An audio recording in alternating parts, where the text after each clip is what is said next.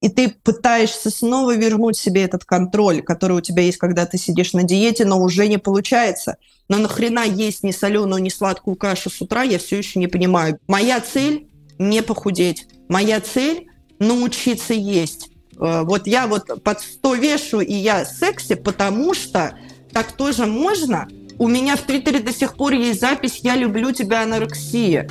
Я не хочу бороться с собой. Я устала бороться. Я хочу с собой дружить. Привет, друзья! Вы слушаете подкаст «Ешь спокойно» все об отношениях с едой и самим собой. Это проект для всех, кто столкнулся с нарушениями в пищевом поведении и хочет освободиться от тревоги, ограничений и деструктивных мыслей о еде и собственном теле. Я автор и ведущая подкаста Яна Задорожная, кроссфит-тренер, фитнес-коуч и спортивный нутрициолог.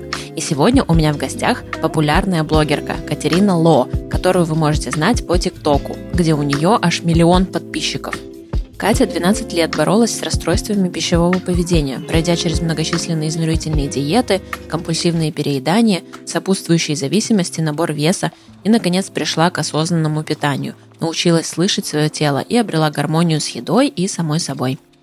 В этом выпуске Катя расскажет о том, как началось и развивалось ее РПП и что помогло ей выбраться. Надеюсь, это будет полезно. Ну что, давай, Катя, начнем с того, что, во-первых, я тебя поблагодарю за то, что ты откликнулась. Э, тема такая достаточно личная, не все об этом хотят говорить. Вот, но мне кажется, очень важно, когда публичные люди, там, блогеры, которых многие слушают, читают, смотрят, но освещают открыто эту тему, потому что, ну, стигма, конечно, ужасная на ней, э, вот. Поэтому спасибо тебе большое. Расскажи немного о себе для наших слушателей. Кто ты такая, чем ты занимаешься? Вот интро. Меня зовут Катерина Ло, я блогерка. Я сейчас нахожусь немножко в переходном этапе, поэтому я не знаю, блогерка, а на какую тему я.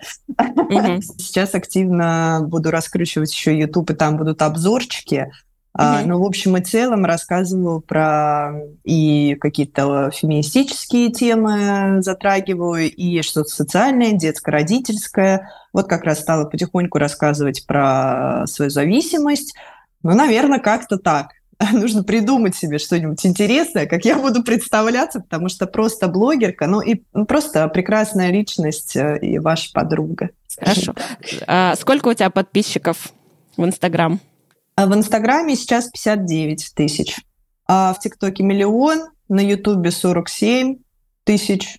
Ну, телега так, телега больше мой какой-то личный дневник, поэтому там 9 тысяч тех, кто готов Круто. А, смотреть что-то личное. А сколько ты уже занимаешься этим? Сколько лет ты развиваешь свои каналы? Вот в марте либо в апреле этого года будет уже 7 лет. Где-то в э, или в апреле я выложила первый. Я начинала в Инстаграме с коротеньких роликов, еще не было рилсов, не было ничего такого. Там сторис-то только, можно сказать, недавно появились.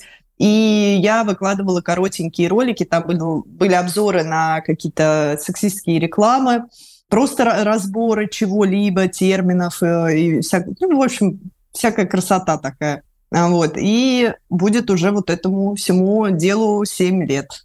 Круто, ну ты прям профессиональный блогер, и, можно сказать, начинала, когда это еще не было модно.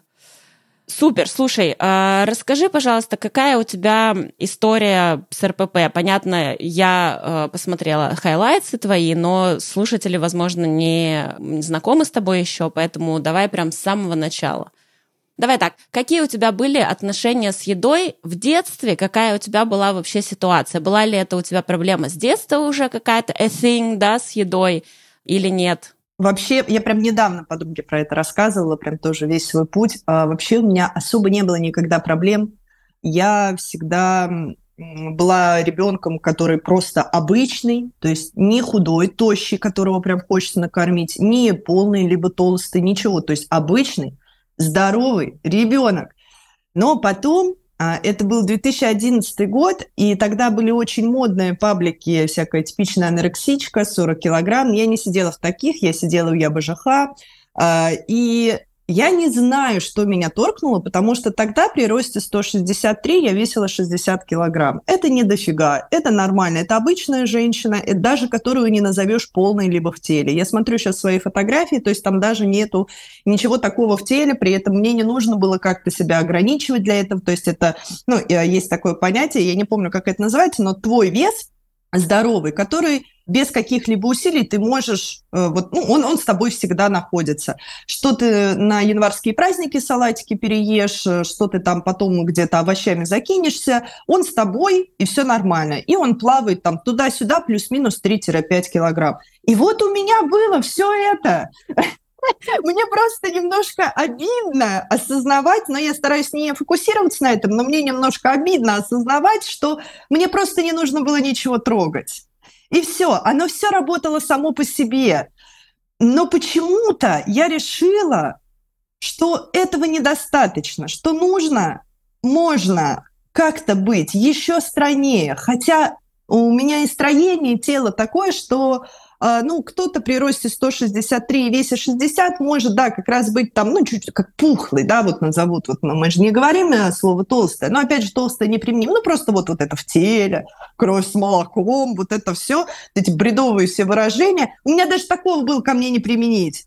Мне просто немножко обидно что я не, ну, вот эти э, с 2011 это получается, да, до 2013 12 лет а, я немножечко так просрала, хотя можно было бы просто не трогать. И, в общем, я вот на это все насмотрелась, и сначала я просто начала, ну, как-то ограничивать, ну, я не знаю, стараться не есть после шести, вот эта вся фигня, там не две котлеты, а одна, но при этом это оставались котлеты, то есть, ну, ничего такого прям страшного не было, но оно что-то уже начиналось. Потому что потом я нашла, я а, вела дневник э, питания, я туда записывала, что я съела, а я тогда выпивала еще, и после бара приходишь, либо в баре сидишь, пивка накернула, и хочется еще сразу каких-нибудь сырных палок, там, бургеров и прочего-прочего. И я там записывала красными буквами, что я свинья, которая объелась. Боже, это мне... Я, вы, я не выбрасываю практически никакие вещи памятные, но это я выбросила и сожгла. Точнее, сожгла, а потом выбросила, потому что мне было очень больно а, смотреть на то, как я себя называю, как я с собой обращаюсь и прочее. Но тогда это было еще хотя бы, ну, как бы я ела, скажем так. Но потом наступил март, здесь просто все так сходится, что и мы сейчас созваниваемся.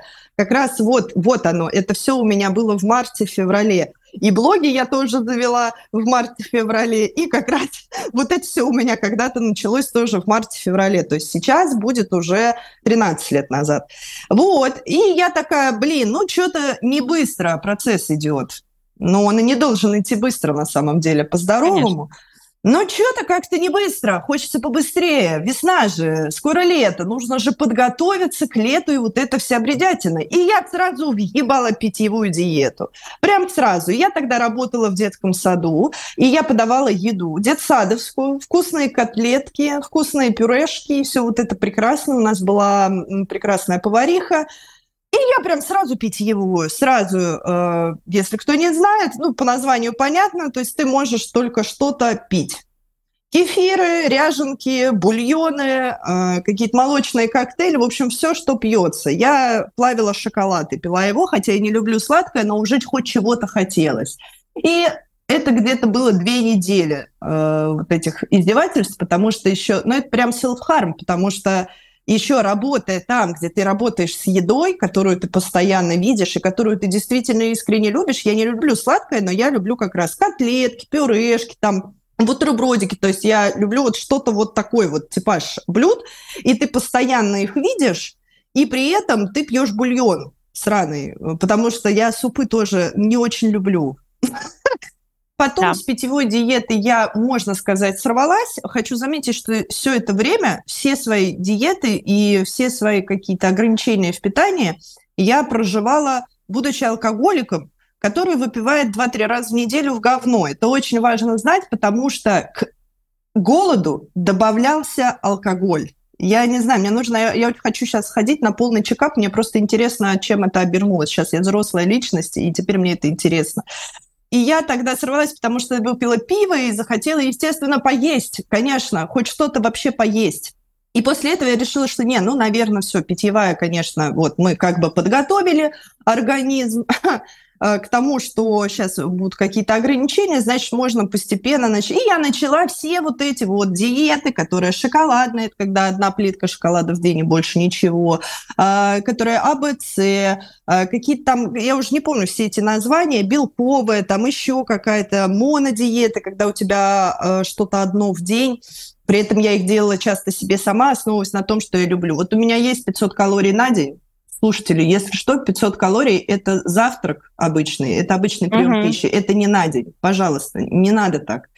А, и я делала, допустим, 5 яиц, значит, 5-6 uh-huh. на день. Или вот я сыр люблю, значит, сейчас я посчитаю, сколько мне можно грамм сыра, вот тогда вот настанет великое светлое будущее. Так я где-то промарафонила до периодически срываюсь, но процесс пошел, я купила весы, э, я стала взвешиваться с утра, с утра с айфоном в руке, с утра в одежде и без, в течение дня в одежде и без, поевши, не поевши, то есть меня уже прям начало совсем сильно уносить, и вот так я вот где-то, ну, до апреля, до конца апреля, я помню, что там Пасха просто была, промарафонила, значит, а потом, ну, в мае я уже постепенно старалась как-то, наверное, я уже плохо помню, уже не диеты, а просто какое-то питание. Я не считала калорий, мне просто не хотелось э, морочиться. То есть вот эти монодиеты для меня были просты тем, что я вот, у меня есть определенный uh-huh. список, я не высчитываю, не взвешиваю ничего в течение дня.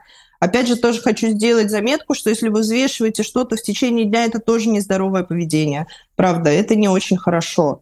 Но я э, предпочитала не морочиться.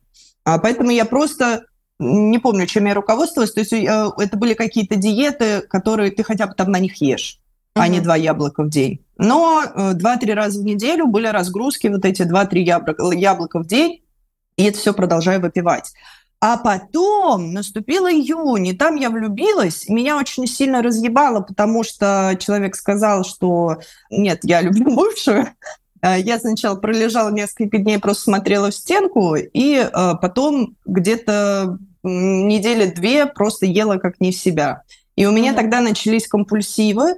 Э, это когда ты среди ночи встаешь, я не знаю, у меня был напротив магазин этот круглосуточный, и ты встаешь и просто покупаешь все подряд, сладкое, соленое, горькое, кислое, и все это ешь. И опять же, я не люблю сладкое, но тогда я им объедалась. Супер контик э, пирожное, просто я до сих пор его видеть не могу. Но я подумала, что это что-то не очень, и можно просто жевать и выплевывать еду. А можно тогда, значит, э, в принципе, попробовать слабительные. Можно попробовать. Я пыталась два пальца в рот, у меня было это периодами, но мне не особо нравится э, визуально этот процесс. А если мне визуально что-то не очень нравится, я с этим не сильно дружу. А, поэтому это было просто пожевать и выплюнуть зачастую. И вот э, раз в неделю разгрузочный день, точнее загрузочный, э, когда я шла и в Макдональдсе покупала 5 чизбургеров и 6 картошек и их съедала, и потом опять не ела всю неделю. Короче, это был полный трендец. Это вот самый жесткий был период. А потом мне немножко хотя бы попустило. Ну как, я купила себе таблетки, от которых ты меньше хочешь есть, не хочу произносить их название. Они продаются только по рецепту, но в 2011 можно было и так тебе просто их покупают. Они из амфетаминового ряда, и поэтому они действуют на чувство голода, на твое и на насыщение. И вот как будто бы настало освобождение, классно, я могу есть все, но просто останавливаюсь, потому что не хочу есть. Ага, на таблетках. Ну и потом, это прям, конечно, вот эти все 11, 12, 13 лет прям сложно описать. Ну, у тебя, получается, сейчас таблетки плюс к алкоголю, да, добавились. Как это сочетание работало, интересно? Все это было на фоне еще приема алкоголя. Один раз меня скрутило так, что я думала, что я умру. Я тогда очень мало ела как раз в июне. Мы там тусили, просто какая-то запойная неделя была, и я прям очень мало ела. Э, зато потом я приехала, взвесилась и была очень счастлива, что вы как хорошо, да, вот я бухала, а у меня там отвес там не 3 килограмма, кошмар просто, конечно. А, ну, когда я говорю бухала, это не бутылочка вина, это, чтобы вы понимали, это прямо очень много. Это так, что я потом не помню, что было. У меня было mm-hmm. так всегда, что я именно до такого состояния. То есть это не просто стаканчик где-то пропустить. Вот, и это все, да, это вместе с диетами и вместе с объеданием и вместе вот с этим всем. А потом меня стало немножко как-то, наверное, попускать, потому что я испугалась того, до чего я могу себя довести. При этом я продолжала смотреть, это даже модные эти были передачи как раз про анорексичек и все дела. И у меня прям дико горела задница с того, что там нес зал, и как они буйствовали и говорили, ой, просто поешь, да посмотри, да ты там вот это вот там галдеж же вечно бесконечный. И я прям думаю, господи, вы вообще ничего не понимаете, как это работает. Просто... Но при этом я продолжала это смотреть и понимала, что, наверное, где-то нужно немножко остановиться. Наверное, в силу какой-то своей сознательности я понимала, что, ну, как бы там 35 килограмм весить я, конечно, не хочу. Но продолжались периодические компульсивы, и отношения с едой были разрушены. Это был и страх еды, и ее желание – и вот все это постоянно у тебя какие-то мысли, и ты пытаешься снова вернуть себе этот контроль, который у тебя есть, когда ты сидишь на диете, но уже не получается. Уже организм да. тебе не позволяет. Он уже сразу, то есть с утра я вот, да, съела два яйца и запила их кофе, но потом я нахожу себя снова едящей пачку пельменей. Уже не получается, и ты чувствуешь, что ты вот это все теряешь, и у тебя тоже башенка опять отъезжает. И опять, и ты начинаешь еще и набирать, а ты уже помнишь себя вот такой. В общем, это, конечно, очень тяжело. Потом я пыталась как-то типа на ПП, значит. Вот у нас mm-hmm. ПП, вот у нас вместо белого хлеба обязательно зерновое, э, макароны тоже цельнозерновые, курагрудка и вот все, что неправильно подразумевается под правильным питанием, когда это тоже, то есть ты одну свою вот эту, да, какое-то одно расстройство меняешь на другое. А, я не помню, включили ли уже орторексию, вот эту повернутость на правильном питании а, в МКБ. По-моему, еще нет, но уже, нет, честно еще говоря, нет, да, уже 10 лет прошло, и все еще не включили.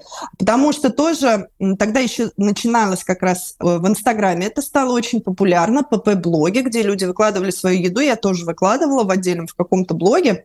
Но до меня начало доходить, что ну, наверное, если я не могу поесть яичницу, жареную на масле, это тоже не ок. Я все еще не свободна. И я как раз тогда узнала, что такое орторексия, и стала ее видеть везде потому что это стало популярно. Вот ПП, вот у меня вот такой хлебушек, вот у меня обезжиренные продукты, а вот у меня вот, не дай бог, я там съем кусочек пиццы, я буду делать эту пиццу на курином филе, вот это вот, э, заменять себе все продукты. И то есть ты просто, ну, одно на другое меняешь. Если тебе нужно пойти за хлебом, 10 километров только потому, что там продается тот, который ты можешь есть, и не потому, что это по здоровью, а потому, что это вот это правильно, это хорошо, это все тоже расстройство. И э, оно тоже было, и потом тоже я стала доходить, что что-то наверное, не ок.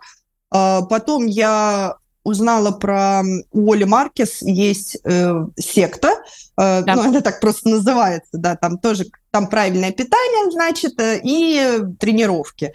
С тренировками я особо не дружила, но вроде как целый месяц там вот у меня вот это все получалось. При этом я тоже сразу сказала, что я не буду э, не добавлять масла, идите в задницу. Ну вот мне виднее, я лучше знаю, потому что я не хочу больше, то есть мне хотелось, я уже тогда понимала, что я хочу быть здоровой. Это был год, наверное, 14-15. Но, конечно же, это тоже не помогло, потому что, да, конечно, какие-то новые вкусовые у тебя предпочтения раскрываются, но нахрена есть не соленую, не сладкую кашу с утра, я все еще не понимаю, без молока и без всего. То есть ты жрешь вот это непонятно что, ты этим давишься, чтобы раскрыть вкусовые рецепторы. Да, блядь, там сдохнуть хочется, а не вкусовые рецепторы раскрыть. И это ну, то есть это все те же яйца, только в профиль. Не знаю, как там сейчас обстоят дела, тоже я рассказываю про то, что было тогда. А, потом я пошла на какой-то, нашла, значит, онлайн-курс по, э, значит, вот мы работаем с расстройством пищевого поведения, но там а, был немножко шизотерики в плане, если мы хотим хрустящего, это мы злимся, если мы хотим соленого, это что-то мы грустим. Ну, короче, вот чуть немножко туда mm-hmm. я тоже уходила, но хотя бы там какие-то, ну, около психологические темы тоже затрагивались, а меня это всегда влекло, это всегда было прикольно. А потом в мою жизнь пришел феминизм.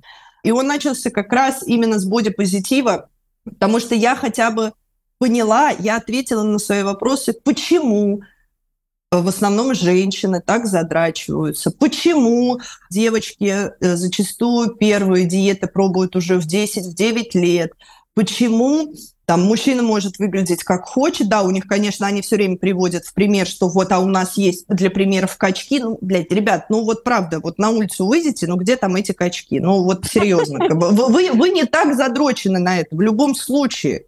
Если вы лысеете, вы просто лысеете, а не идете пересаживать волосы. Ну, кто-то идет, но это не целая индустрия, построенная да, просто да. на том, что с вами происходит что-то с возрастом. Правда, ребят, ну как бы, да, а, а дев, девочки, вот серьезно по статистике, зачастую, я не помню просто сколько процентов и когда, но первые диеты пробуют в 9-10 лет. Ребенок, у нее сиськи еще не выросли, месячные не начались, она уже на диетах сидит. У нее еще этот припухлость это детская, которая до 25 вообще зачастую не проходит, а уже какие-то диеты. То есть э, феминизм с позиции вот какого-то бодипозитива, сначала это был бодипозитив, он очень хорошо лег на мое расстройство пищевого поведения, что я хотя бы расслабила немножко булки, я хотя бы отъебалась от себя. Я хотя бы перестала себя гнобить за то, что я поправилась, гнобить за то, что у меня есть РПП, за то, что я вообще когда-то решила, потому что я очень гнобила себя за то, что что же ты наделала? Как же ты могла? Зачем ты? Вот тебе было бы лучше, если бы не так. Сейчас у меня сочувствие по этому поводу. Мне просто жаль, и я не концентрируюсь так на этом. Просто это было, это мой опыт. Лучше бы его не было. Но тогда это прям вот, ах, вот, если бы ты тогда не начала, да все же было хорошо. То есть уже тоже пинание палками какими-то моральными. И я, меня хотя бы вот это все попустило. Я просто расслабилась. У меня сохранялись э, не компульсивные переедания, у меня э, вот до того, как я как раз вот тогда решила, что в 60 килограмм я почему-то толстая, а моя основная, скажем так, проблема, но это при этом не было, конечно, проблемой, это просто вот то, что можно было бы легко исправить, это эмоциональное заедание. Это просто вот когда грустно, когда весело и когда скучно. И это было ну, условно, раз в месяц ты сидишь, грустишь и съедаешь три котлетки вместо одной. И все, то есть это тоже это не было так заесть, чтобы потом э, тебе хочется блевануть просто потому, что ты переела. То есть и это все было очень поправимо на самом деле, если бы я знала как, и если бы не 2011 год и паблик «Я, я БЖХ». И вот тогда как раз с феминизмом меня вот, ну, хотя бы мне стало попроще, потому что я еще и поправилась до того веса, в котором я никогда не была в жизни. И это, конечно, было эмоционально тяжело. Но я хотя бы Тяжело, да, но я не посвящаю этому 90% своих мыслей в течение дня хотя бы.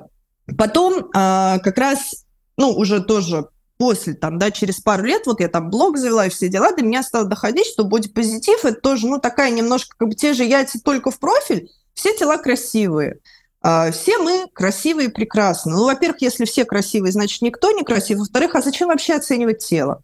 А зачем его вообще что я тоже красивая. Толстые тоже красивые. Господи, это звучит как женщина тоже человек. Ну вот да. серьезно.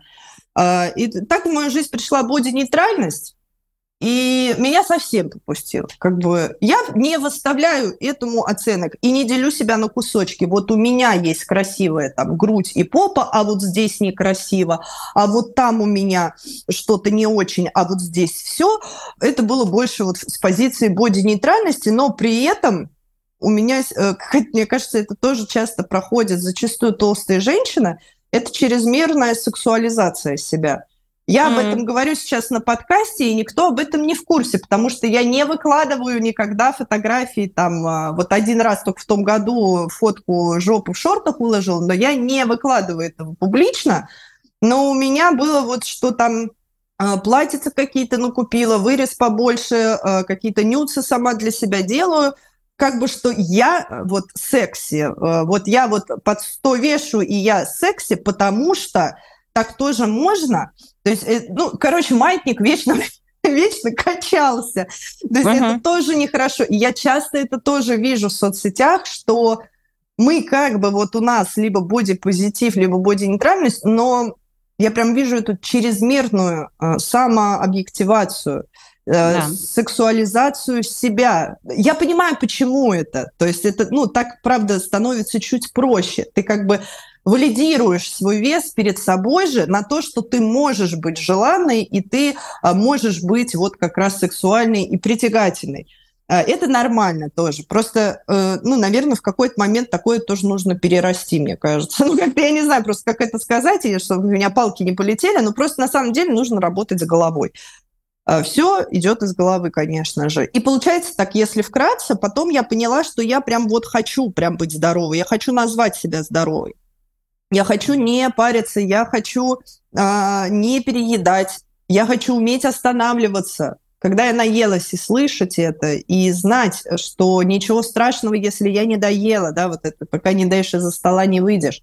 Этому прям тоже приходится часто учиться, потому что мы все испорчены детством и вот этими фразами сначала суп, потом все остальное, как раз из-за стола вот надо доесть, либо будешь голодна, если не поела, или чего-то не хочешь. И мне хотелось от этого всего избавиться, но я понимала, что бороться с собой – это значит проиграть кто-то проиграет. Я не хочу бороться с собой, я устала бороться, я хочу с собой дружить. Я хочу протянуть себе руку помощи и сказать, я слышу тебя, я вижу тебя, ты не одна, правда. Я помогу, если что. Почему ты хочешь переесть? В чем? Почему твоя потребность сейчас, да, если тебе скучно, не развлечь себя чем-то другим, а развлечь едой? Почему, если тебе больно, тебе нужно переесть? ты хочешь теплоты, ты хочешь внимания, ты так, э, да, наполненность живота дает тебе чувство спокойствия. Расскажи мне, объясни мне, почему. И вот я сейчас даже говорю, у меня мурашки, потому что это, это достаточно долгий путь, проходящий в голове. И мне э, помог блог Евгении Меглинской, у нее про осознанное э, питание. То есть я изучала интуитивное питание, но интуитивное питание может не подходить людям, которые как раз сбили свои ориентиры и не чувствуют, когда они наелись, когда да. они хотят есть. Сначала нужно вот это все восстановить, прежде чем легализовывать всю еду перед собой. Нужно очень, короче, заниматься своей головой, то есть прям постоянно обращать на что-то внимание и вести вот этот вот диалог – Зачем, почему? То есть сознательность, вот это включаться в себя, скажем так. И вот э, у Евгения, у нее как раз про вот это, именно осознанное питание. Зачем я это делаю? Почему? Что именно я сейчас хочу? Как я этого хочу? Э, и вот этот диалог у меня я проводила с собой где-то года два. Потом я пришла как раз в прошлом феврале к нутрициологу. Я к ней шла год. А я про нее узнала, что она не сводит все снова к РПП, снова к ограничениям, а, ну, от подруги, что там хочешь шаурму, впишем тебе шаурму, просто она как бы приводит тебя к какому-то знаменателю, к пониманию того, что можно хорошо и вкусно жить, и при этом, да, есть белый хлеб, условно говоря. Uh-huh. И я еще никогда не ела овощи. Моей главной целью было научиться есть и любить. Главное любить, не насиловать себя брокколи, через рот, а полюбить овощи, включить их в свой рацион в каждый прием пищи, потому что я из той семьи, где нет овощей. Никто никогда, то есть вот котлеты и макароны. А, да. Вот э, там омлет с хлебом, да, но при этом нету овощей, нету фруктов. Ну, не считая лета, когда мы на даче, у нас огород. И ну, на Новом э, году вот эти тарелки с фруктами, которые стоят всегда полные, потому что никто их не ест. Вот. А, и мне хотелось научиться, потому что я понимала, что это круто любить овощи, это круто их есть, это полезно, это хорошо, и они все разные, и разные какие-то вкусовые сочетания можно открыть, и все дела. Я пришла к ней с этим запросом только через год. Я понимала, что я морально еще не готова, что, возможно, я снова уведу себя вот в этот откат. Возможно, я снова начну заморачиваться и взвешиваться. Возможно, снова... То есть я прям боялась, и когда этот страх прошел, долгими разговорами с собой, вот в феврале прошлого года я пришла, я сразу пришла, я говорю, моя цель не похудеть, моя цель научиться есть, научиться есть овощи, научиться есть, ну, новый, может, определенное сочетание блюд открыть для себя. Опять же, не насиловать себя едой. Я сразу сказала, да, что я люблю шаурму, бургеры, макароны, мы будем их вписывать. Она, да, окей, без проблем. А, но она сама считала колораж. Я ей сразу сказала, я не буду взвешивать еду. Я говорю, ты можешь мне прописывать, да, там, сколько грамм, а, но я буду ориентироваться на то, наелась я или не наелась, потому что я не, только не весы. То есть я же на весы uh-huh. еще не вставала очень долго до этого, не, больше пяти лет я не вставала на весы. И я ей сказала тоже, я не смогу взвешиваться пока что. Я скажу, когда я буду готова, но пока что я буду только мерки снимать, потому что я не готова увидеть эту цифру, я понимаю, что она большая, я такой никогда не видела, и я не хочу себя триггерить. И все окей, то есть э, э, можно сказать, я жила по меню, но это было такое меню. Она очень, конечно, классная, она, жаль, она из другой страны, и я не могу ей последний месяц оплатить нашей работы. Ну, там, мы летом закончили работать, и я не могу оплатить, потому что оплачивала через других людей, сейчас не получается. Мне очень жаль, я надеюсь, она не думает, что я ее кинула.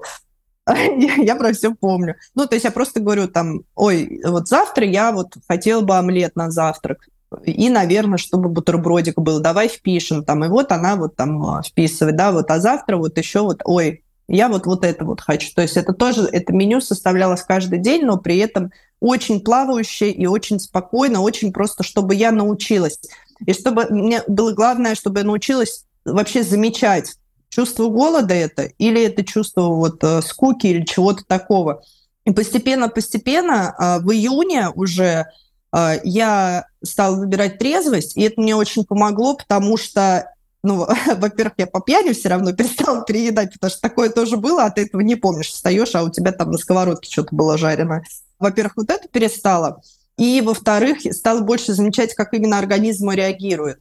То uh-huh. есть я потом поняла, допустим, то есть мой график восстановился, я наконец-то стала э, ложиться, засыпать в 12 ночи и вставать в 8 утра, чего не было никогда. Я всю жизнь думала, что я какая-нибудь там супер-мега-сова, которая в 5 ложится. Нет, нифига. Я просто много пила.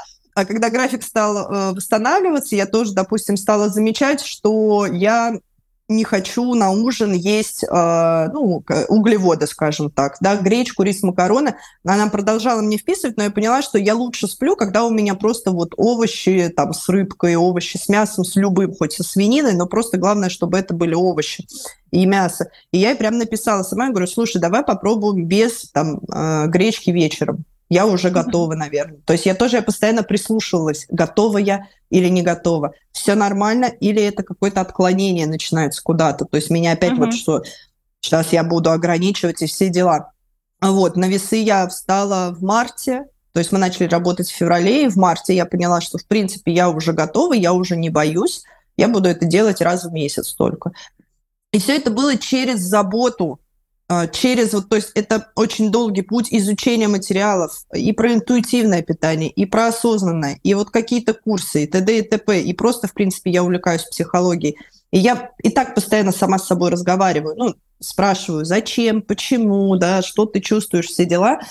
И, возможно, вот это помогло мне вывести себя в ремиссию без терапии, то есть без терапевта. Угу. С терапевтом просто это заняло бы не 10 лет, а, наверное, года 2-3 на самом деле. А почему, Кать, почему ты не обращалась к терапевту? Я могла бы сказать, что денег не было, но на самом деле на алкашку я же находила по 4 тысячи в неделю, поэтому это, конечно, отмазка. Наверное, у меня не было достаточной мотивации, знаешь, это такое желание быть здоровой, но приоритет побухать, но приоритет, э, я не знаю, купить себе новую шмотку, приоритет там, ну, это не было настолько сильно для меня важным.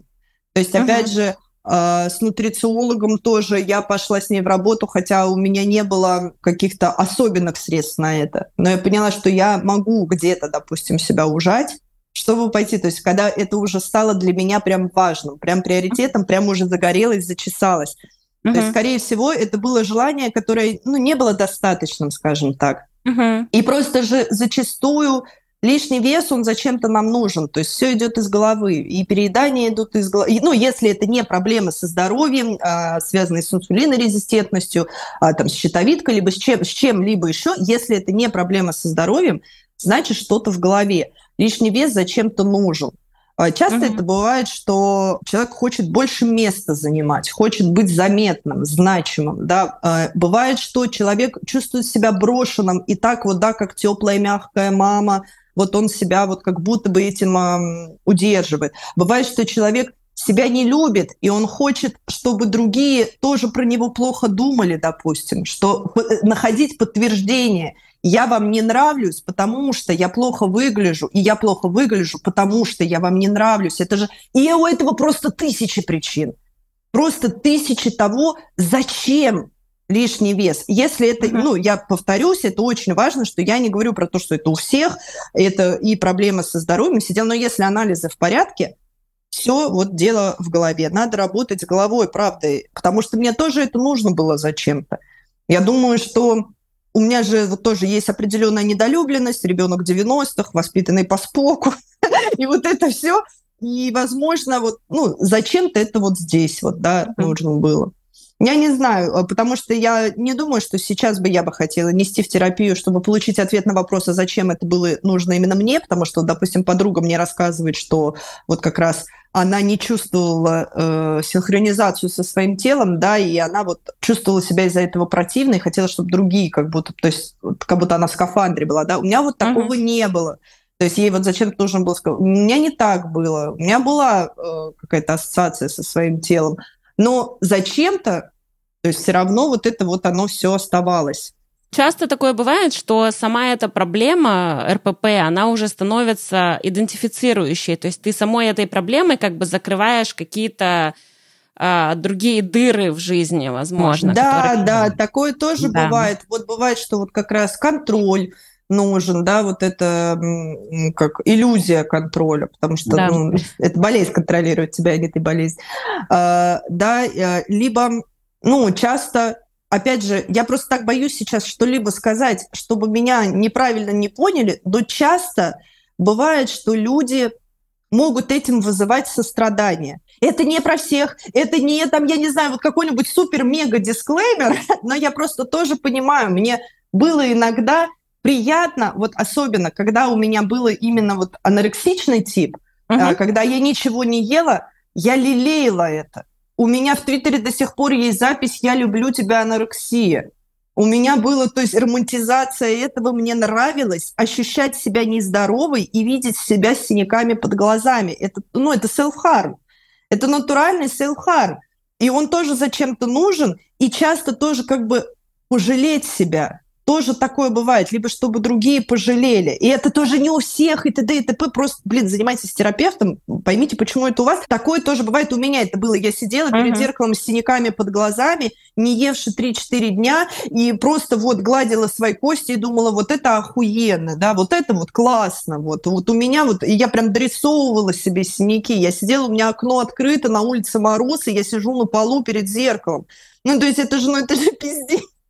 Но я испытывала к себе тогда такое сострадание и так лелеяла это сострадание и вот это состояние, что мне не хотелось от этого отказываться, боже упаси. Это потом я уже, да, я понимала так, нет, все равно надо немножко поесть, надо, нельзя голодать. Я просто еще тогда на фене сидела, простите, пожалуйста, но это было недолго не, не моя зависимость, но тогда типа, ты есть особо не хочешь, и я все равно заставляла себя поесть просто вот, ну, потому что нужно, потому что я не хочу сильно издеваться над собой. Я как бы хочу издеваться над собой так, чтобы это было красиво. То есть я просто люблю какие-то киношные вещи, киношные сцены, и даже здесь я старалась сделать свою болезнь киношной. То есть чтобы это не было какой-то сраниной, да, чтобы это вот я сижу так... Но, но по факту даже если ты это романтизируешь, даже если тебе кажется, что вот я вот такая вся возвышенная, да, вот э, не ел три дня, да ни хрена, просто ты все так же сидишь в холодной комнате на полу с открытым окном и с синяками под глазами. Вот что важно. Да, и движут тобой вовсе не возвышенные мысли, а мысли о том, как ты выглядишь, и бренное тело твое. Да, да, да, а, да. Слушай, а, у меня ну, много мыслей, конечно, много очень отклика вызывает твоя история. Начну по порядку. Вот вопрос. Как укладывалось у тебя в голове во время вот обострения РПП, вот что алкоголь это много калорий тоже? Ты было закры... похер. закрывала на это глаза, потому что он был важнее, мне да? совершенно, да, мне было совершенно посрать. Еще плюс я знаю, что жидкие углеводы, часто вот, да, как пишут, если у вас есть полторы тысячи калорий на день, представьте, сколько в бутылке вина. В бутылке вина, я не помню, сколько, тысяча, что ли, калорий. Э, ну, я не помню точно, да, но не суть важно, как бы дофига. И значит, вы можете выпить только бокал. Я продолжаю заниматься с нутрициологом и питаясь на 1800-1700 калорий в день, пила 2-3 бутылки вина за один день, и это два дня в неделю, три, то есть это примерно 6-7 бутылок. И я продолжала худеть. Я просто всегда знала, я очень люблю сразу все узнать, техническую сторону вопроса, скажем так. И даже тогда, не работая с нутрициологом и сидя на диетах, я знала, что жидкие э, калории, они чаще всего, ну, если это не коктейль мороженый, да, они не идут в вес. Даже если бы они шли, мне было бы посрать. Я бы тогда бы выбрала, наверное, не есть вообще, чем не пить, просто потому что я зависима. Сейчас э, для наших слушателей это не научная информация. Сейчас от Кати прозвучала, не берите в голову, все идет. Все калории. Это, если что, это как бы просто мое там, да, что-то, что я говорю, поэтому тоже не, да, это не значит, да, да, что да, нужно да. продолжать там пить или что-то такое, ни в коем да, случае. Фа- всегда факт чекаем, э, друзья дорогие. Мы не призываем никого считать калории, вот, но игнорировать э, то, что жидкие калории это те же самые калории, мы не можем. А, окей, ну я, в принципе, так и предполагала, потому что, конечно, зависимость э, тоже знакомая это тоже было зачем-то, это соломинка, да, которая тоже держала тебя, видимо, от чего-то. Mm-hmm. А, скажи, пожалуйста, вот у меня прослеживается такая цепочка, да, возможно, я ошибаюсь, но вот у тебя началось РПП на пике популярности вот этих вот всех аккаунтов про анорексию, худобу, 40 килограмм и так далее получается, что ты справлялась, справлялась, справлялась, и финальной точкой в том, что тебе удается выкарабкаться, становится феминизм, и как будто он в этот момент тоже на пике популярности. То есть вот эта вот медиаповестка, получается, играет как бы фатальную роль и в том, что ты заболела, и потом и в том, что ты пошла к выздоровлению. Вот как ты оцениваешь это? Да, в моем случае, возможно, да, потому что хочешь, не хочешь, а когда все вокруг тебе там пиздят, что надо быть худее, начинаешь прислушиваться. И также, когда э, вокруг очень многие... А я просто, когда стала увлекаться феминизмом, я поглощала информацию просто исключительно на тему феминизма и на тему нелиберального феминизма. То есть э, мне было ближе что-то более такое не либеральное, в общем, было ближе. А, и то есть я прямо и жесткие какие-то вещи читала, да, и не то, что мир, дружба, жвачка, а что все, пиздец, мы все умрем. И я прям исключительно вот это читала, впитывала в себя как губка, но тогда это только становилось популярным. То есть это не было прям, конечно, на пике. Это вот такое вот вообще я хоть типа э, год назад до этого я говорила, что феминистки там совсем поехали головой, потому что красят подмышки, да, там условно говоря, а через год я уже понимаю, зачем это делается и почему, и вообще, э, ну, для меня это перестает быть страшным словом, но это все еще не был пик, но, наверное, из-за того, что я еще много про это читала, и как раз блог-то я завела, потому что мне захотелось это куда-то деть. Мне нужно было mm-hmm. вот а, найти себе людей, вот, которые тоже такого же мнения, которые тоже согласятся. Я же не одна это вижу, я же не одна, да, вот как бы, ну, вот эти розовые очки с стеклами внутрь разбились, и хочется этим со всеми поделиться. Uh-huh. Вот, но это было еще не пик, но опять же, в медиапространстве об этом все равно больше говорилось, и паблики набирали популярность, и появлялись и бодипозитивные тоже блогеры, в основном иностранные, пока что на тот момент именно. И все вот это вот, ну, э, конкретно э, в моем э, как инфополе, в моем инфополе этого становилось, да, очень много. И, конечно же, мода на 40 килограмм тоже прошла пришла Кардашьян да, на, там, со своими э, аппетитными формами, как это вот это дурацкие эти слова, э, вот, но тоже все равно это стало более популярным. То есть на смену 40 килограмм тогда еще пришли фитоняшки, а потом еще пришло вот как раз, можно уже не фит, а, а просто типа няшка, скажем так. Ну, то есть тупо, mm-hmm. ну, вообще тупо мода на тело поменялась, честно говоря. То есть mm-hmm. здесь э, дело, наверное, не столько в феминизме, а просто в том, что мода поменялась. Очень боюсь сейчас вот этот всякие лекарства тоже для похудения и прочее гремят. И сейчас, мне кажется, мы вернемся снова в моду не туда, в общем, куда надо, мы вернемся, э, и будет это все тоже что-то, ну, новое, конечно же, но спираль вот это по кругу вертится. Ну да, вот о, я тоже к этому веду, что все-таки очень-очень большое влияние оказывают вот какие-то внешние факторы, э, и даже будучи уже вот взрослыми людьми, я там уже взрослая тетенька, мне там почти 35 лет, и все равно чувствую, как э, то, что ты где-то можешь прочитать, увидеть, э, что говорят люди, которых ты даже знать не знаешь, и чью экспертность ты, собственно, не можешь никак проверить, почему-то все это влияет э, очень сильно. Интересно, что это может повлиять как в негативную, так и в позитивную сторону, что все-таки сейчас какое-то веяние. У меня есть некоторые сомнения тоже на тему там боди-позитивизма, который сейчас тоже радикальные какие-то принимает э, черты, потому что действительно люди, может быть, не совсем здоровые, не совсем здоровые транслируют какую-то повестку тоже, что типа вот э, надо все принимать, но на самом деле а, какие... Мне сложно прочертить грани, вот, наверное, что я хочу сказать, между тем, что мы принимаем за здоровую нейтральность, да, боди-нейтральность, mm-hmm. и какими-то, не знаю, клиническими показаниями к сбросу веса. Прям и само по острию ножа, по острию Да, ножа. да. Нет, ну слушай, ты, вот ты, да, ты, ты просто говорила, в своем монологе, что вот лишний вес, там что-то, что-то, и я просто это слово меня зацепило, потому что сейчас вот в контексте боди-нейтральности можем ли мы вообще говорить лишний вес?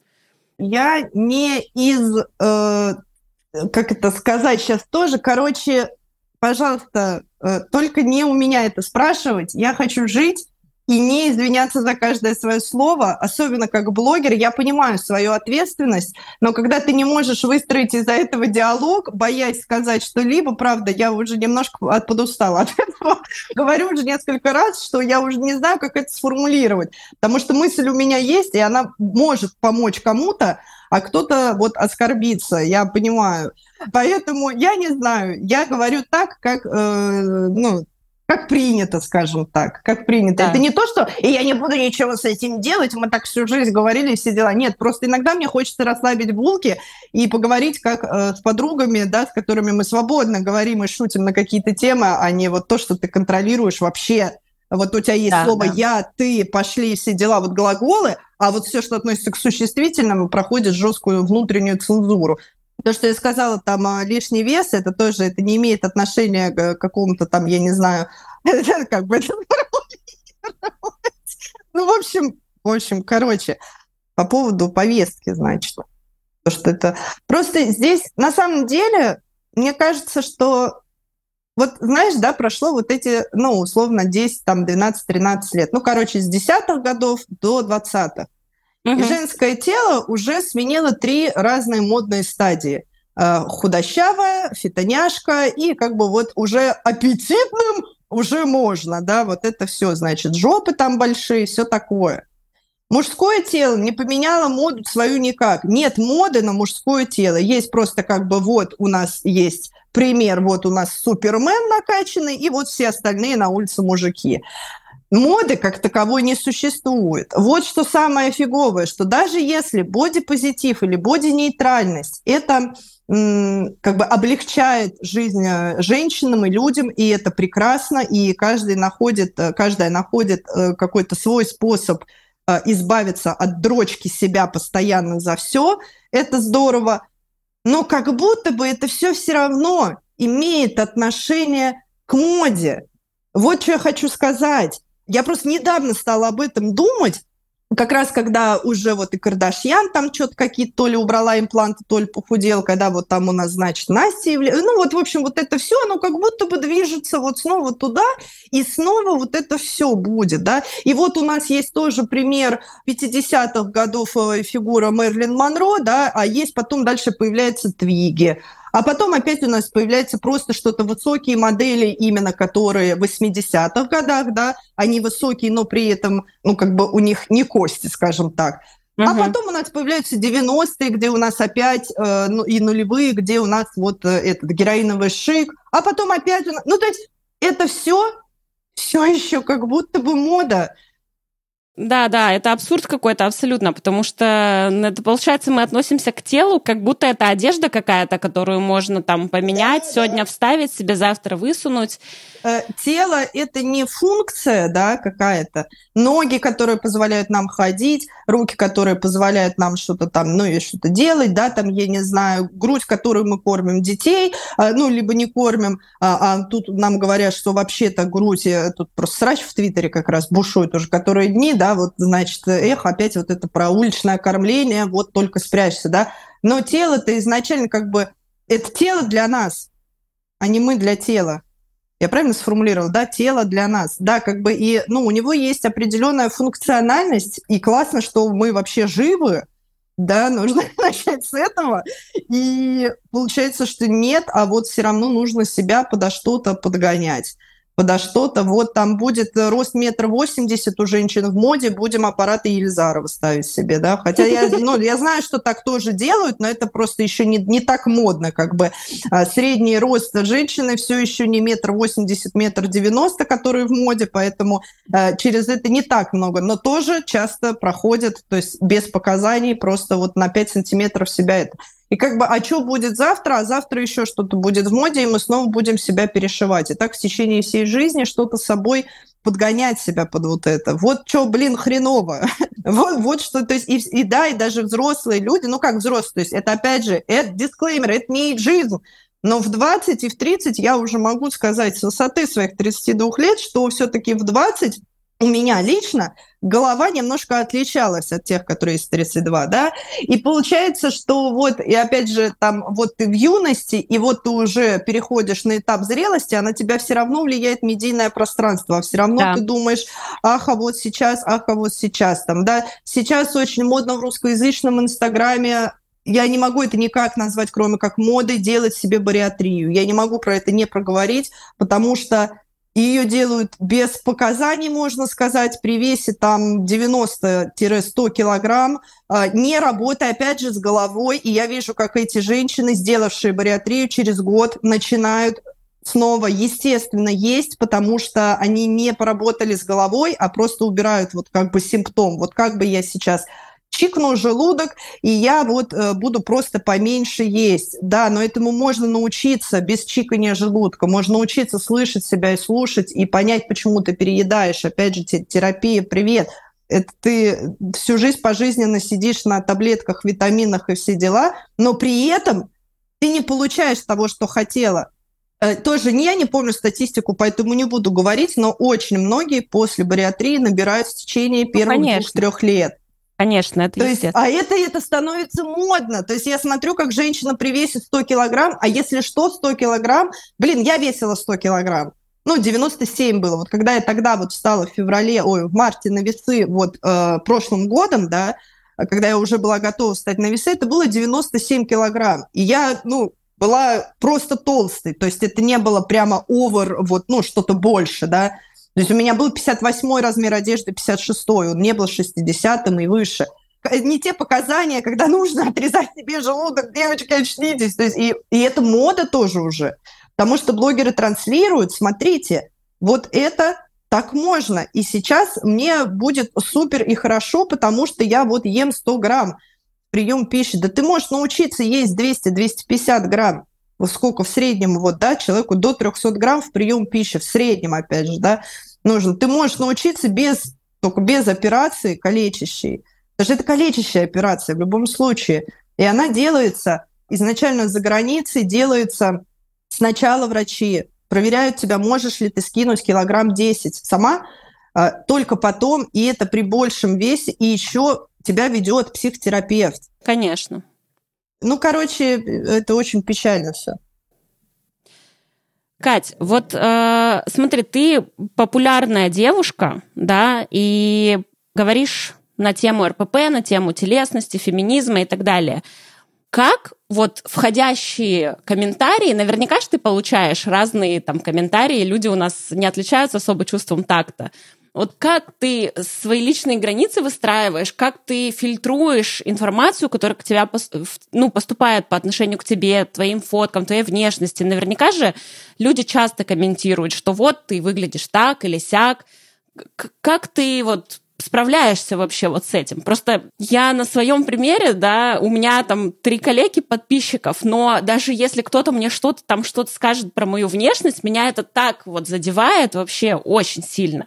Я не представляю, как человек с таким огромным количеством э, подписчиков, э, еще и открыто говорящий на эту тему, ну вот как ты справляешься? Ну, у меня, наверное, просто это не не задевающая меня вещь, потому что я так не думаю, как думают эти люди, может быть. То есть если когда говорят что-то про мой интеллект, что я тупая, я понимаю, что я не тупая, меня это задевает. Мне хочется доказать людям, что, блин, смотрите, я не тупая, да, условно говоря. А когда мне пишут, ты толстая и страшная, я понимаю, что я не страшная, я понимаю, что в слове толстый, ну, как бы, ну, да, это констатация факта, ну, и чё? Ну, вот когда вот э, было, да, там, сейчас я, конечно, уже выгляжу больше middle size, чем плюс size, но вот когда вот это все, я выкладываю сейчас старые свои э, тиктоки в шортс, дублирую, чтобы тоже там расти, и, а старых я тоже выгляжу иначе, и как бы там вот это вот, почему мне холодильники в ленте с головой попадаются? Думаю, сука, ну потому что ты комментируешь, наверное. Как бы, вот. Но меня это вообще мимо меня проходит. Почему-то мне на это прям насрать. Ну, во-первых, э, и опять же, ну, я говорю, я, когда мне пишут, что страшно, я думаю, чел. Ну, во-первых, часто это пишут тоже люди, которые э, как бы не Алан Делона, а во-вторых, э, ну, я так просто не считаю про себя. Меня прям это вообще не задевает потому что я прекрасно знаю, сколько у меня было лайков, там, я не знаю, на сайтах знакомств, прекрасно знаю, что там как писали, и прекрасно, ну, короче. Вот. Э, когда конкретно акцентируют внимание на весе, ну да, окей, я толстая, и я, ну вот тогда, да, когда вот я начинала вести блог, и вот всю мою э, деятельность, да, вот всю, всю блогерскую карьеру, то есть я постоянно получала эти комментарии, там, жируха, заткнись, и все дела. То есть, а вот интересно, чел, а вот если бы я не была толстой, как бы ты бы это прокомментировал? Ну, то есть ты же хочешь высрать это? А если бы нельзя было высрать про вот это, потому что я бы там условно 50 килограмм весила, то к чему бы ты доебался-то тогда? Прям интересно. То есть у меня больше это, ну, как бы смешно. Это единственное, что ты можешь сказать. Блин, надеюсь, ты будешь достаточно счастлив, чтобы у тебя не было потребности я сейчас так им всем отвечаю. Э, я прям сформулировала это, у меня это в заметках скопировано сообщение лежит, что надеюсь, ты будешь достаточно счастлив, чтобы в твоей жизни больше не было потребности незнакомым людям в интернете писать гадости.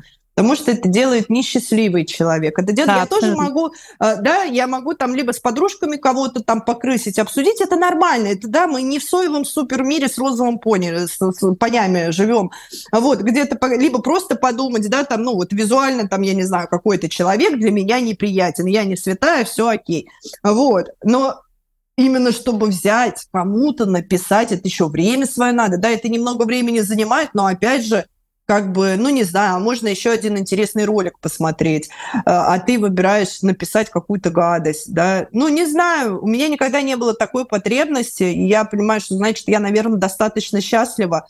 А если людям нужно это куда-то деть, а, тоже, наверное, надо поработать с головой. То есть у меня больше сочувствия к этим людям. Uh-huh. Не то, чтобы прямо хочется, знаешь, а, мне вас жаль, да, вот это приосанивание. Нет, а это сочувствие прям ну, такое искреннее, но которому я не уделяю очень много времени, а просто увидела комментарий, подумала, блин, чел, ну херово тебе, наверное, и все, и закрыла.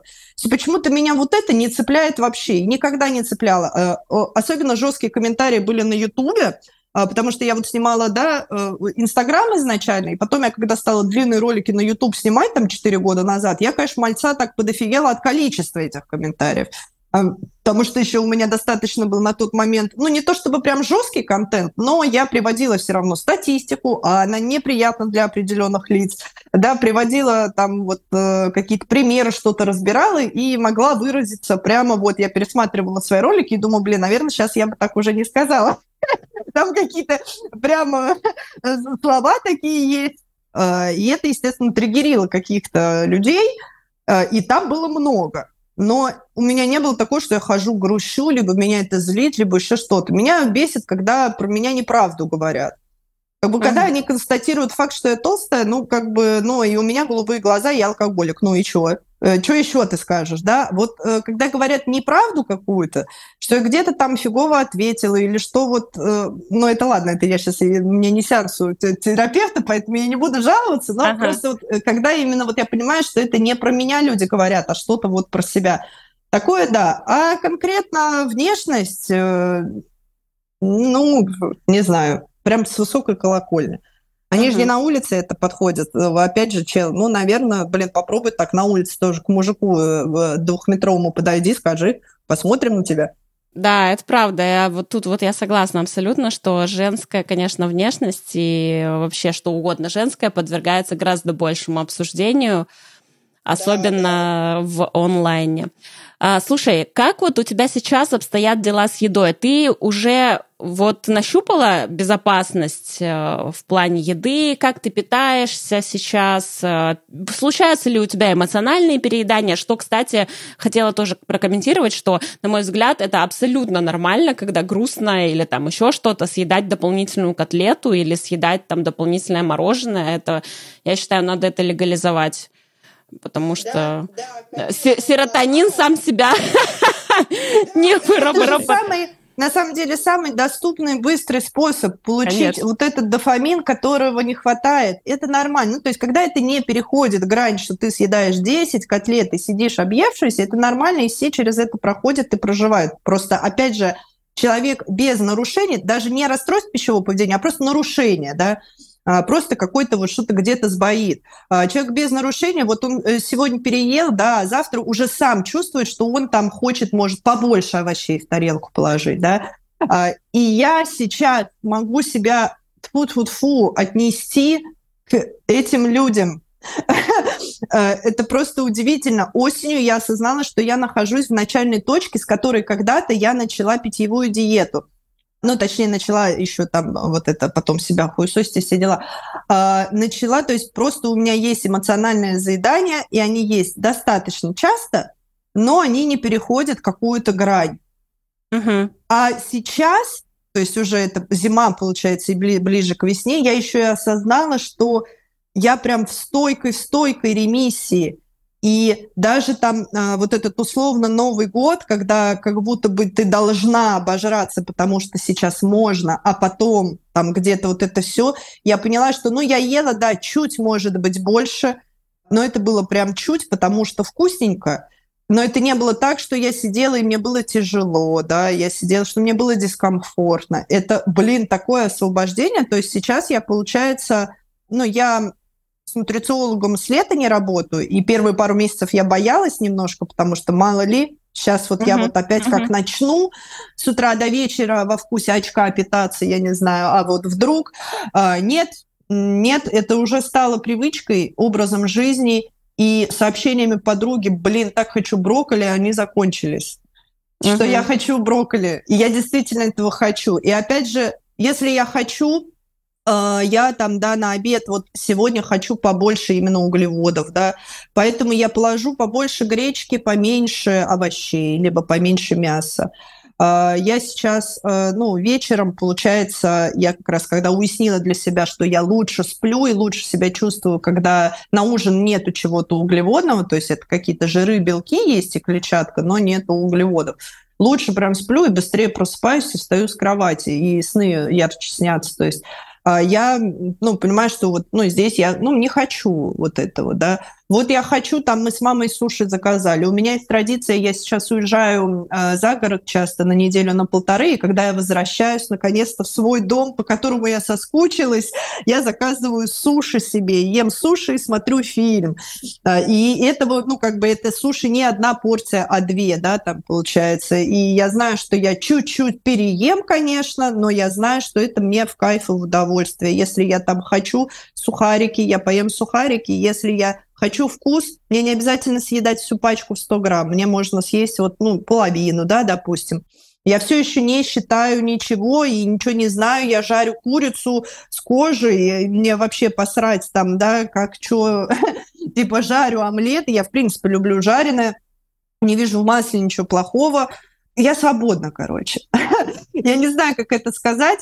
То есть я ориентируюсь на свои ощущения и на то, что я хочу, осознанно выбирая, то есть если я не хочу сейчас как-то себя чем-то утешить, а, как-то поддержать и все дела, я просто осознанно выберу, да, там овощи, условно гречку и кусочек мяса, да. Если мне хочется себя утешить, просто потом я догонюсь каким-нибудь бутербродиком с колбаской, которая тоже есть в наличии.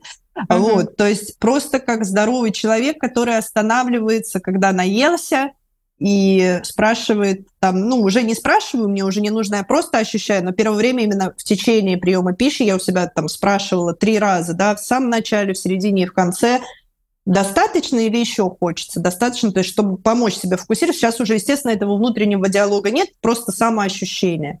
Угу. То есть я встала, у меня раньше было вот как раз из-за этих диет и все дела, у меня все подруги об этом знали, что если Катя говорит, что хочет есть, надо есть прямо сейчас, иначе она будет очень бешеная. При этом, ну, есть э, вот эта злость голодная, которая называется да, да, да. hangry, э, типа от слова hungry и angry. Это нормально, э, то есть вот просто как бы это, это так реагирует наш организм. А есть, что стресс который ты испытываешь дикий от голода, потому что как будто бы ты сейчас откатишься назад. И вот сейчас у меня, это я тоже осознала только где-то месяц назад и, или два, что я могу, в принципе, сейчас, э, ну, как, когда я сильно проголодалась, но при этом мне нужно дописать сценарий, при этом мне нужно домонтировать, при этом, то есть нету такого, что я при этом буду находиться в адовом стрессе, переживая uh-huh. внутренне от того, что сейчас как будто бы снова начнется. Да, то есть сейчас опять мы откатимся куда-то. Вот это осознание, что у меня этого нет, потому что вот серьезно, все, кто со мной общаются, они все знают, что все, и как бы и мне будет не стыдно при ком-то поесть, мне будет там, ну, если кто-то не ест, мне там будет вот что, мне вот важно не быть супер голодной. А вот, когда уже прям сильно хочется есть. А сейчас я еще и понимаю, что, в принципе, ну, в какие-то моменты, ну, которые жизненные просто, да, в метро едешь, я не знаю, там, uh-huh, или еще uh-huh. что-то, что это просто будет hangry, вот это вот, да, просто голодная злость, но это не будет адовым стрессом. Вот это прям, блин, вообще избавиться от этого, это просто офигеть. Угу. Просто откровение какое случилось. Ну, то есть можно сказать, что я живу как здоровый человек без нарушений. Не просто, да, там расстройство, потому что все-таки расстройство – это МКБ, там все дела. А есть еще нарушение пищевого поведения, просто вот это, когда ты на тарелке не можешь оставить, нужно обязательно доесть, да, там э, какие-то еще вещи, ну, не знаю, просто их тоже очень-очень много. Вот а просто, ну, захотела, переела. Я сама уже чувствую, что, ну, там, на следующий день, либо в течение дня, что, ну, наверное, э, можно что-то по овощей побольше тогда добавить, чтобы было полегче в туалет с утра сходить, я не знаю. Ну, есть уже просто сама ориентируюсь на вот это все. И я полюбила искренне овощи. Это был тоже мой самый главный запрос. Именно полюбить их, не заставлять себя их есть, потому что это полезно. Да? Как у меня бабушка любит говорить, творог не любишь, надо есть, это полезно. Я говорю, бабуль, блин, ну если бы какахи были полезны, ты бы их тоже ела. Ну, типа, ну мне не нравится творог. Вот мне, допустим, он не нравится, я его не ем. Сырники люблю, творог нет. То есть тоже как бы ем то, что люблю и просто, просто свободно.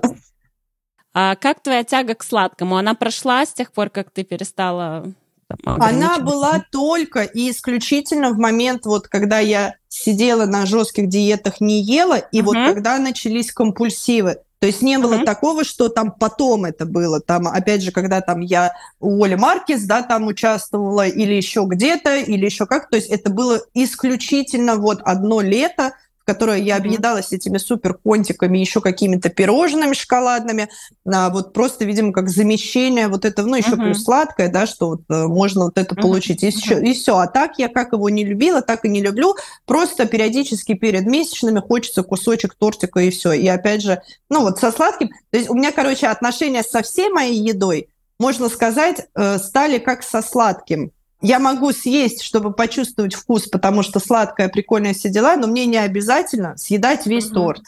То есть и здесь то же самое со сладким, ну вот, как бы я вот могу, да, кусочек съесть, ну просто, да, можно прикольный вкус, но просто это какой-то маленький кусочек, потому что я, ну, я не хочу, мне, мне, не, мне очень сладко, мне хочется запить и съесть соленых сухариков, я не, не могу, не, не люблю это. Слушай, да, я вот э, для меня раньше было в, в периоды обострения РПП э, многие годы, мне было вообще непонятно, как люди могут э, съесть половину десерта или там что-то оставить у десерта, какой-нибудь листик, знаешь, или что-то еще. Я вот просто смотрела на этих людей, и для меня это была какая-то суперсила и недоступная совершенно. А сейчас я понимаю, что я могу ну, взять десерт и есть его два дня, потому что, ну, я вот наелась на сегодняшний день. Да, да. Это, знаешь, я впервые как-то вот встретилась, сейчас эта девушка тоже блогерка, но мы с ней знакомы вне блога, и вот мы как-то с ней встретились, это был, ну, наверное, 14 год. Ну да, в 2014 году впервые развиртуализировались и пошли в кафе, а она такая, ну, высокая и стройная. Э, и она, ну, все время говорит про себя, да, там, что вот она вот ведьма, она не набирает. На самом деле люди в большинстве тоже, опять же, я не говорю про всех, но чаще всего люди, если вы понаблюдаете за тем, как едят люди, которые не набирают и остаются стройными, скорее всего, они умеют остановиться и очень, ну, они просто автоматически это, опять же, делают и слушают себя. И мы заказали суши, она заказала суши, салат и какой-то десерт. И она съела 4 сушины из 8. Я вот просто как сейчас это помню, потому что я тогда находилась э, в ситуации, когда я пыталась, ну, вообще хоть чему-то, блин, научиться, но только больше не возвращать диеты, больше не возвращать этот период. И она съела 4, такая, все, я больше не хочу, она наелась, поклевала салат, там съела от него половину и съела две ложки десерта. То есть она попробовала все три блюда, она наелась, но при этом она все не доела, потому что она там знает, сколько ей нужно, да, знает вот, и она не сидела никогда на диетах, ничего, то есть это просто у нее вот автоматизм такой, что мне не нужно доедать, чтобы чувствовать себя хорошо. И она и при этом все попробовала. И я тогда сидела и говорила, Настя, привет! Как? Я тоже так хочу. Я тоже, то есть это я впервые тогда обратила на это внимание, и меня это поразило просто, потому что я так не умела. И сейчас получается, что я так умею, и это прям обалдеть. Я думала, честно говоря, что даже если вдруг я стану условно здоровой, выйду в ремиссию, у меня никогда не получится именно вот так. Я в это да. не слишком сильно верила, что я могу вот так делать, потому что даже лет в 15, там, 16 и все дела, вот до э, моих 19 и э, диет, да, э, все равно я э, чаще доедала, чем не доедала что-то на тарелке, и чаще переедала, чем вот останавливалась, особенно от чего-то просто вкусного. А да. здесь вот это пришло понимание, что вкусное никуда не девается. Я как бы потом достану, ничего страшного, и оно не сигналит мне из холодильника, да, давай возьми меня, возьми меня, оно просто есть, и я про него, блин, забыла, на следующий день открыл, такая, о, у меня, оказывается, пирожок есть с ветчиной и сыром, ничего себе, вот и завтрак подогнался, да, я даже забыла. То, что я могу забыть про что-то, что я люблю и что вкусное, просто потому что нет сейчас потребности, это про... это обалдеть. Это... Я, правда, я не знала, что так бывает. Да, я полностью разделяю твою эйфорию, на самом деле. Я, может быть, еще не в такой уверенной ремиссии нахожусь, но тоже каждый раз, когда что-то такое замечаю, я просто дико радуюсь, что, вау, оказывается, так можно было. Это вообще какие-то э, запредельные вещи вроде бы, и так, ну, настолько доступные другим при этом людям. Конечно, удивительно это все. Поэтому вот хочу небольшой дисклеймер как раз для слушателей и слушательниц сделать, что если вы находитесь на этапе, где вы думаете, а как бы мне похудеть, пожалуйста, не идите в диеты, не рушьте то, что есть сейчас, не загоняйте себя в это, а начинаем работать с головой, с осознанным питанием и вот сейчас очень много информации есть просто еще на эту тему, то есть тогда тоже этого не было. Сейчас да. это все есть в доступе, это, по-моему, прям осознанное питание, так и называется. Я, ну, честно говоря, не помню, но вот оно просто немножко, я говорю, отличается от интуитивного, но интуитивное тоже прикольно, если у вас не нарушена связь с собой, э, там, то, что вы хотя бы понимаете, где у вас голод, а где это именно эмоциональный голод, то, в принципе, можно это. Ну, короче, просто не рушьте не ломайте себя вот этими всеми э, любыми диетами и любым вот этим вот всем, ну, если это, опять же, не по здоровью, какой-то там стол диетический, да. Э, не нужно. Работает, не трожь, это просто можно улучшить.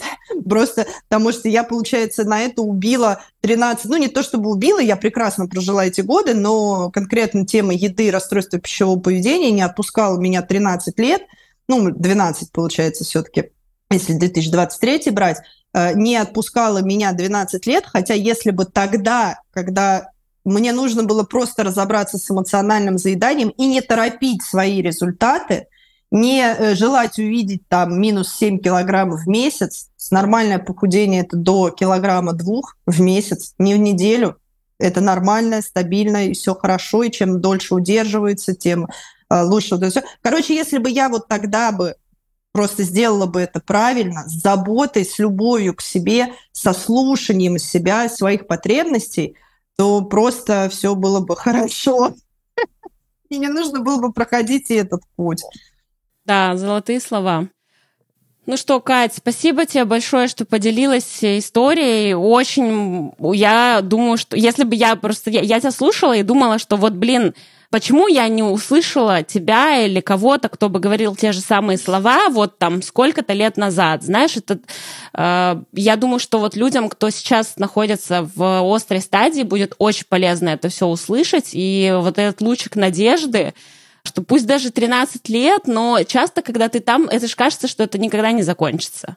Да, это кажется, что да. все, все как бы вот. Дальше и... все, я буду всегда так жить. Да, я да, всегда да, да, буду страдать, и это всегда да. будет занимать большую часть моей жизни. Нет, выход да. есть, правда.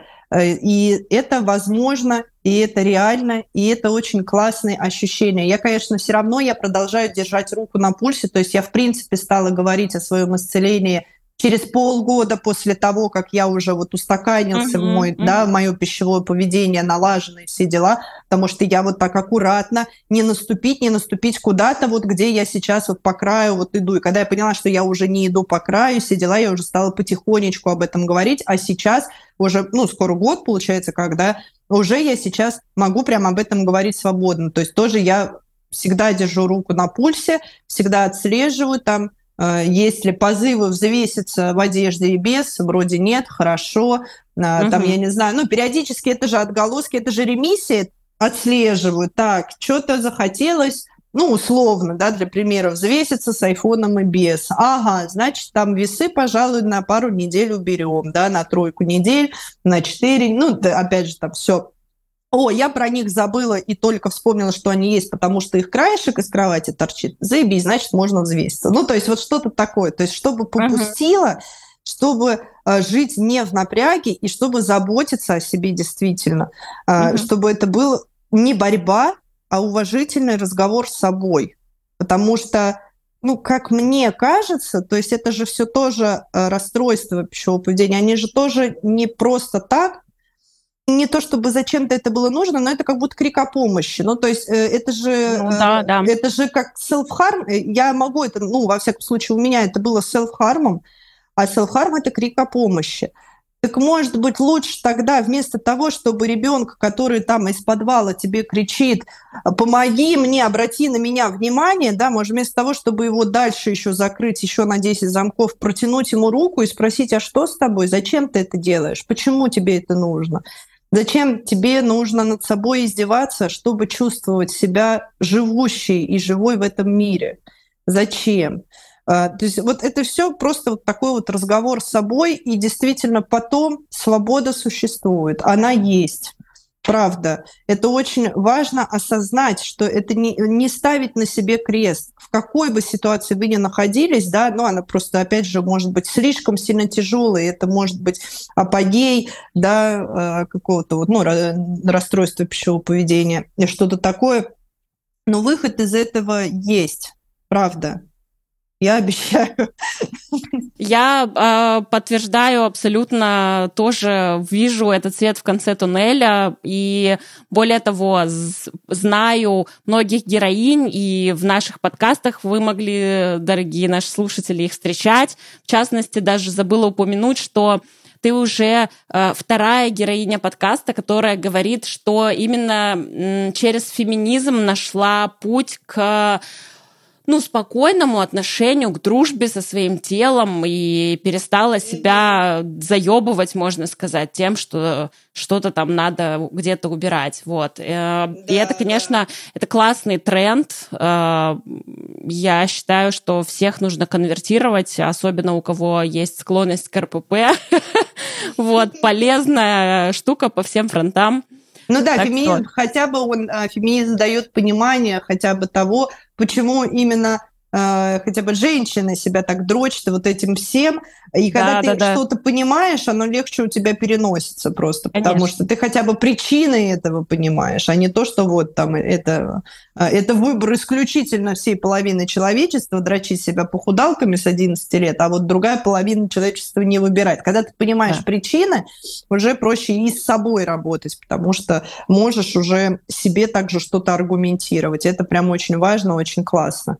Да, конечно. Мне кажется, тут еще очень сильно помогает вот эта вот тема а, понимание, что это не супер индивидуально. То есть РПП объединяет такое огромное количество людей, и симптоматика э, паттерны поведенческие, они настолько похожи, и это тоже для меня вот в свое время было откровением, что где-то на другом краю, там в Новой Зеландии девчонка испытывает то же самое, что и я, переедает тем же самым, что и я, и делает абсолютно те же компенсаторные действия, и это абсолютно какой-то вот, знаешь, ну, паттерн, э, как будто даже независимый от тебя, от того, какой ты человек, просто этот механизм работает вот таким образом для всех, потому-то и потому-то.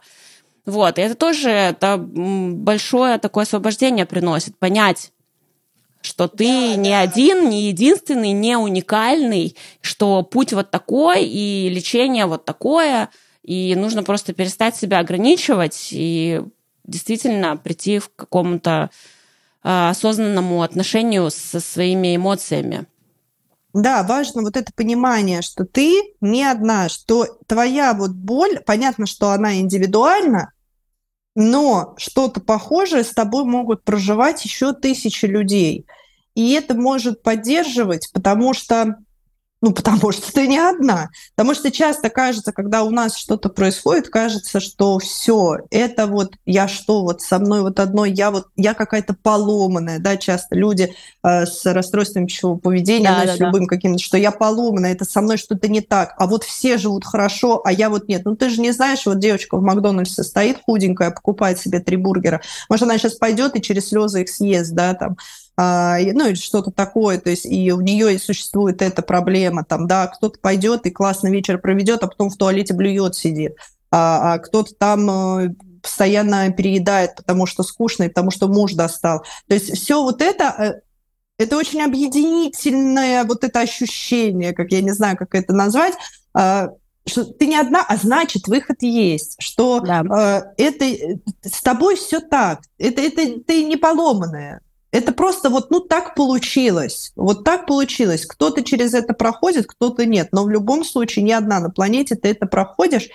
И это не делает тебя какой-то плохой, неправильной, какой-то не заслуживающий жить, не заслуживающий хорошей жизни. Нет, нет, э, все поправимо, все можно подлатать, можно все наладить и обрести какую-то вот эту свободу внутреннюю. Да, абсолютно согласна. А, Кать, спасибо тебе за откровенность. Мы э, не успели сейчас уже затронуть тему твоей трезвости. Она тоже очень интересна была бы. Я думаю, что я тебя приглашу обязательно для продолжения беседы, чтобы... Э, э, а потому что это, это на самом деле очень перекликающиеся темы. То есть вот э, РПП имеет очень много э, симптомов зависимости, да, аддикции той или иной. И часто действительно мы спасаемся одним от другого. Там я помню ходила на группы 12-шаговой да, программы, и там э, в РППшниках было очень много людей с перешедших из других э, групп зависимости, там и наркотические, и алкогольные и так далее. То есть это, ну, у этого очень много пересечений, поэтому я уверена, что будет очень интересно эту тему тоже обсудить. Это будет такой небольшой тизер, да, что ждите, надеюсь.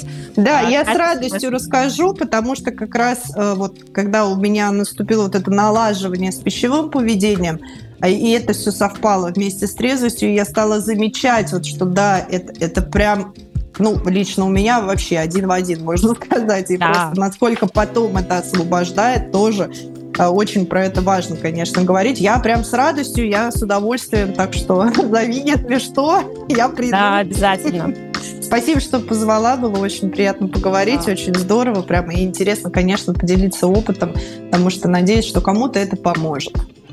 Что ж, на этом на сегодня все. Надеюсь, эта беседа была вам интересна. Пишите свои комментарии, вопросы, делитесь мнением и своими историями в Телеграм, ссылка на который будет в описании к этому выпуску. Также я рада вашей поддержке в виде лайков, комментариев, подписок, рекомендаций. Чем больше людей узнает об этом проекте, тем больше шансов будет у тех, кто страдает РПП, начать свой путь выздоровления.